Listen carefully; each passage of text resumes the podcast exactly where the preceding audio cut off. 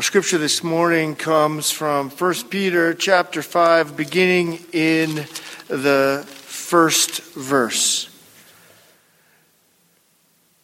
So I exalt the elders among you as fellow elders, a witness and sufferings of Christ, as well as a partaker in the glory that is going to be revealed shepherd the flock of God that is among you, exercising oversight, not under compulsion, but willingly as God would have you, not for shameful gain, but eagerly, not domineering over those in charge, but being examples to the flock. And when the chief shepherd appears, you will receive the unfading crown of glory. Likewise, you who are younger, be subject to elders. Clothe yourselves, all you with humility toward one another. For God opposes the proud, but gives grace to the humble.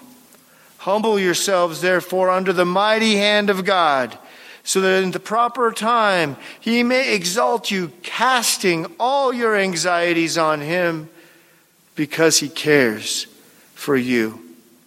Be sober minded, be watchful. Your adversary, the devil, prowls around like a roaring lion seeking someone to devour.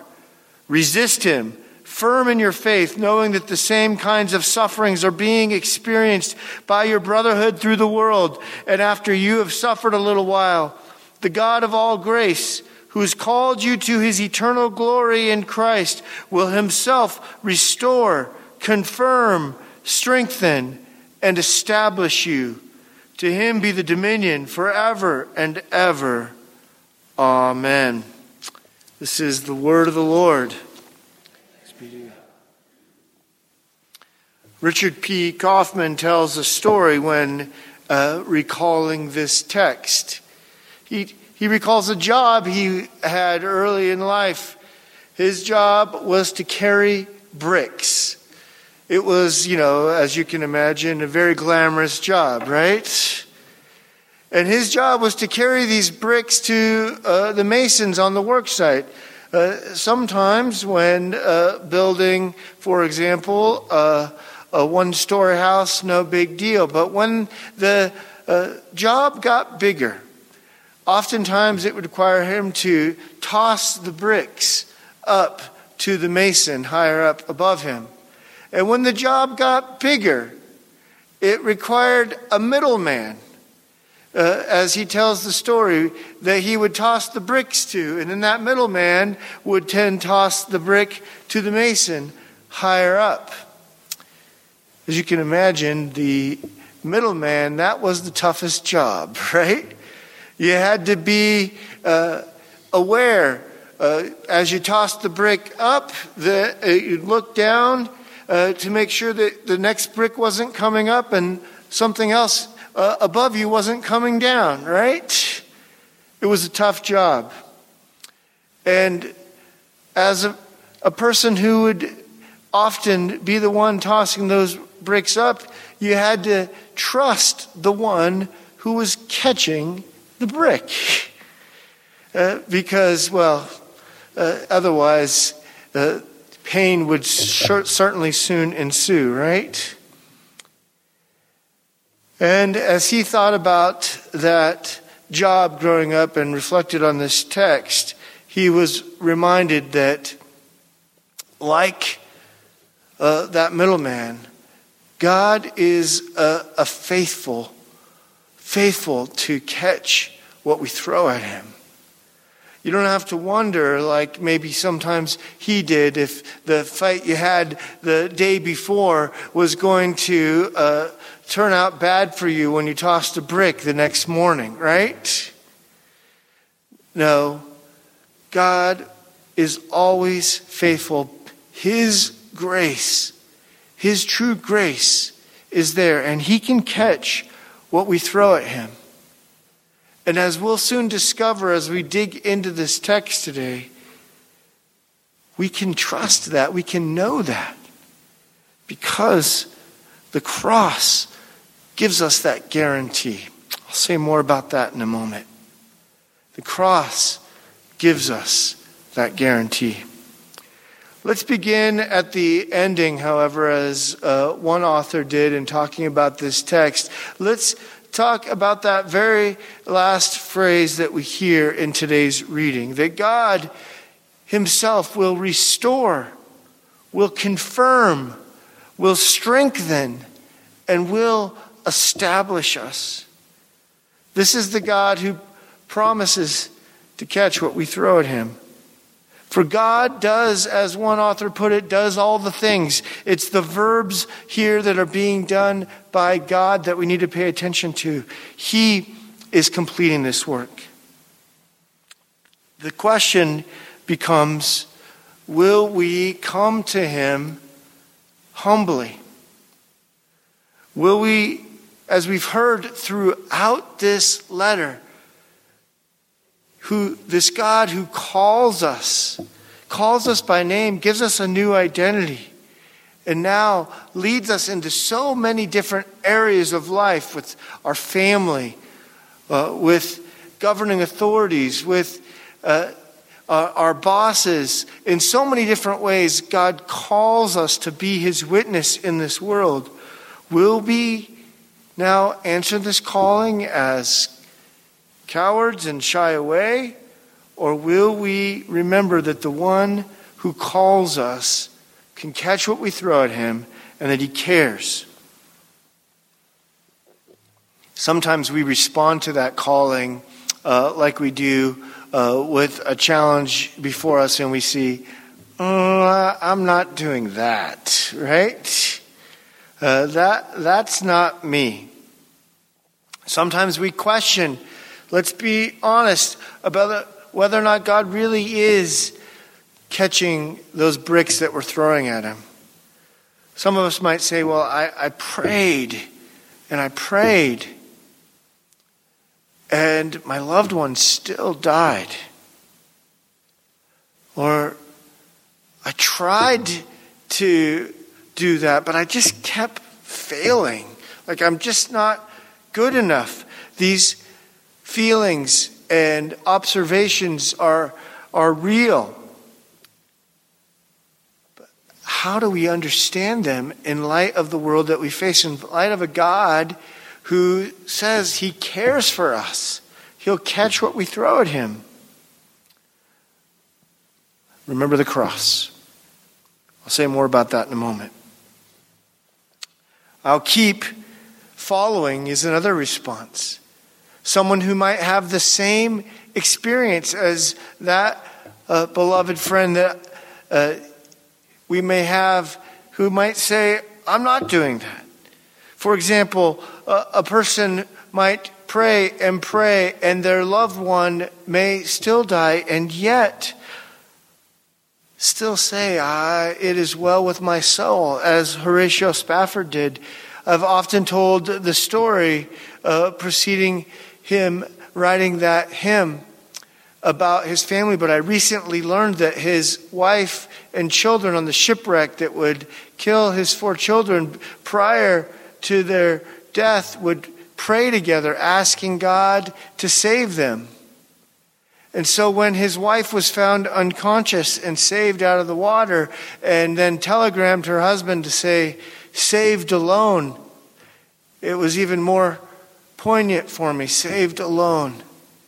They had prayed, and yet Spafford would still write, It is well with my soul.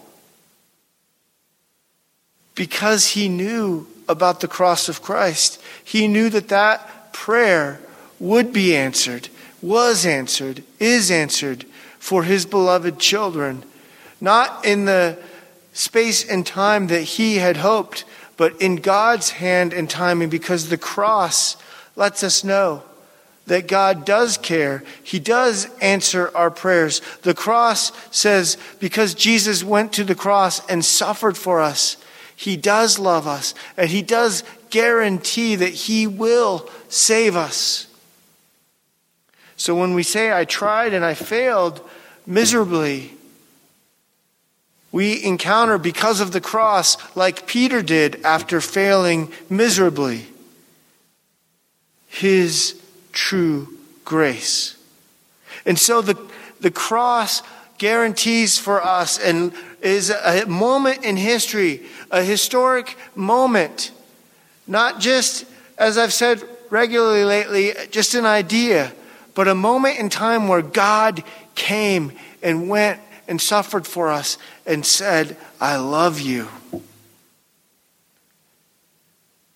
And so we can cast our anxieties, our heartache on to Jesus because he cares for you. And he promises, as we hear this word, uh, restore, confirm, strengthen, and establish, that one day all that heartache that we face now, or as he says here, for a little while, and it often doesn't feel very little, he says, will be undone.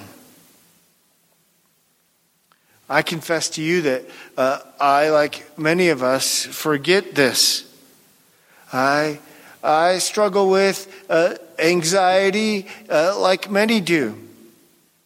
We wrestle with this. We wonder uh, is God hearing our prayer? And we have to come back again, again, and again to the cross. Today, as we uh, come into this text, I want you to remember that this radical Christian life that Peter is describing for us in all of these places in the world, he says we can do this. We can do this by faith and belief in Jesus because he cares for us. We don't have to cower.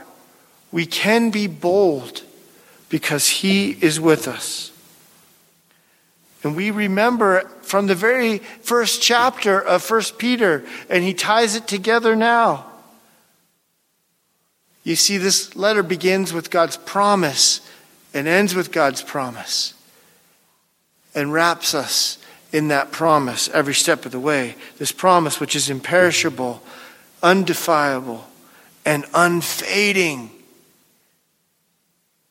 And we learn that what gets in the way of that promise for us often is anxiety, and together with pride. It's interesting that pride and anxiety are surprisingly linked together here. Pride is the opposition of God's grace. Pride is the opposition of God's grace. And it really shows up with a couple of different denials in this text and different ways we can do that. Uh, we can uh, look at a, a problem like sin and think, as uh, one pastor put it, as some have said to him, you know, I'm a pretty good person. I don't think God isn't that mad, and I'm not that bad, right? And we try to puff ourselves up as uh, not needing that kind of salvation. And when we do, that kind of pride is why Satan is lurking like a lion, roaring. And he takes that pride, he takes that sin, and uses it against us. Notice uh, from the very beginning of time, Satan would accuse us with an idea idea that ultimately would lead us away from needing God. We have to be careful not to ignore the reality of this spiritual battle in pride. C.S. Lewis, in his uh, book uh, uh, about this very issue, said that sometimes when we come uh, talking about Satan or the devil, as a roaring lion, we have to be careful of falling into two traps. One is superstition, that is, that we see uh, the devil in every corner and that we uh, need to be exercised every day.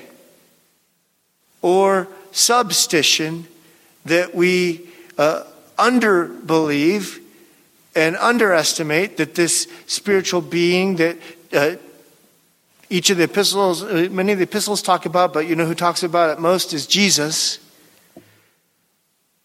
uh, is a, a real force to be dealt with.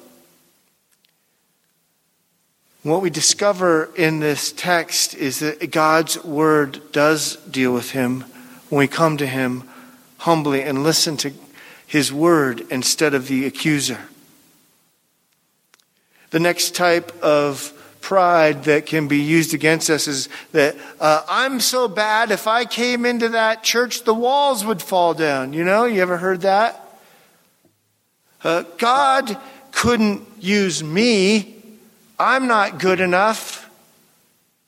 You ever think that or say that? Or, He could never forgive me. And this leads us right into the sin of anxiety. Now, when I talk about anxiety, it's a good it's a good moment for me to point out I'm not talking about the medical condition of depression and anxiety here, right? I'm talking about the spiritual and uh, condition of thinking that we're in control. you see, anxiety is similar to, to pride, and it, uh, it literally means, as Kaufman will write about, uh, it, that the English word from an Anglo Saxon word means to tear us apart. And it's usually because there's something that's uh, out of our control that we wish we were in control of. Or something that's out of our control, but we think it, well, we're, we're so prideful that we think it must be us. You, you'll hear phrases like, uh, as one person pointed out, God forgives me, but I, I can't forgive myself. What that really means is, is that I'm listening more to my verdict about me instead of God's verdict about me. For all those who believe in Christ, his verdict is true grace and forgiveness. Will we believe the verdict of God more than ourselves? Whose verdict are you living by? Maybe you're living by uh, the verdict of how well you do at work or with family or with your reputation with people or how successful you evaluate yourself is. Or is your verdict instead that calling to be God's people based on God's true grace. So the scripture says today. So clothe yourselves instead of instead of prayer, uh, pride and anxiety, clothe yourselves with humility. And this casting is a, a once and for all kind of word in the aorist tense of the Greek. Not that we won't, on this side of heaven, do a lot of casting many times over, right? But casting our cares, as one translation puts it, casting our anxiety to Jesus. Why? Because he cares for you. And how do I know this? Even when some of my prayers weren't answered the way I thought they were, the cross tells you why. How do I know this when suffering comes, when difficulty comes? The cross of Christ. Think of what Christ has done. It lets us know it's our guarantee that He cares. And remember, God does all the things, God does the verbs, He does the restoration. Uh, or as a commentator put it, makes us back in order.